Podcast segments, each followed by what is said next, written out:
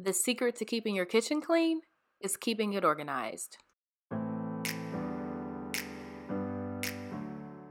Hello, and welcome to Tidy Home Secrets. I am your host, Dani, sharing tips and tricks for creating a clutter free home without becoming a minimalist. In today's episode, I'll be sharing with you seven ways I've organized my kitchen so you can do it too. If you find this episode to be helpful for you, don't forget to leave us a rating and review over on Apple iTunes and subscribe to this podcast for more episodes. Kitchens are the heart of every home. And I know firsthand that when you don't take care of it, the accumulating clutter will cause you a lot of stress and overwhelm. Because as a mom, I probably spend more time in the kitchen than in any other room in our home. Keeping it organized helps me get food on the table faster and makes keeping it clean a lot easier. And that's why today I want to share with you guys the seven ways I've organized my kitchen so that you can do it too. The first thing I did was tackle my utensils. I find that kitchens look a lot neater when your flatware and your cooking utensils are cohesive. So, what I did was I got rid of all of my plastic cooking utensils and I only use the wooden ones because they elevate the look and feel of my kitchen. I also use stainless steel flatware because I love the sleek and minimal look. Plus, stainless steel is durable and it won't rust. The second thing I did was get rid of mismatched dishes. Before we moved into our home, I realized I still own dishes I bought from 10 years ago. The worst part is, it wasn't even a matching set anymore. So I got rid of them, I took a trip to IKEA and bought new individual plates and bowls. Now, you may be wondering how many dishes do you need in the first place? Well, in general, I'll say you need enough plates, bowls, and flatware for everyone in your household to eat twice.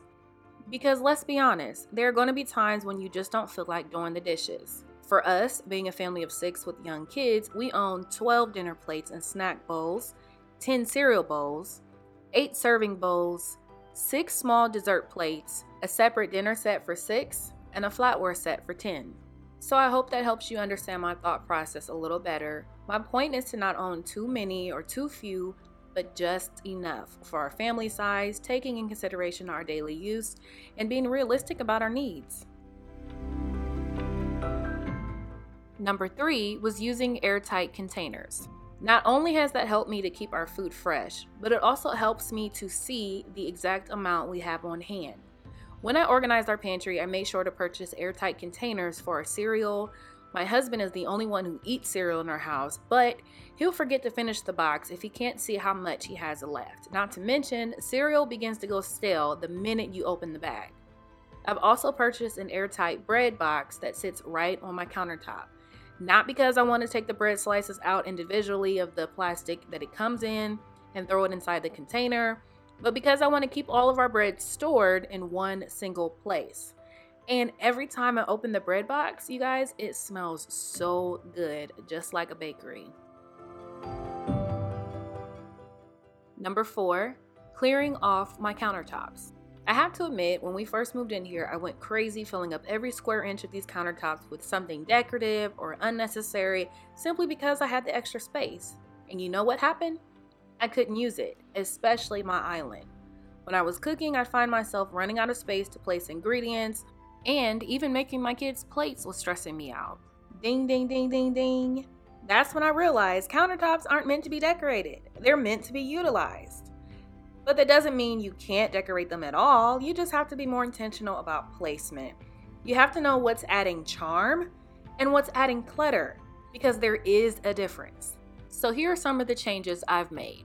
They have been clearing off my four foot island, Right now, there's just a white vase on it with fresh lavender tulips as a centerpiece.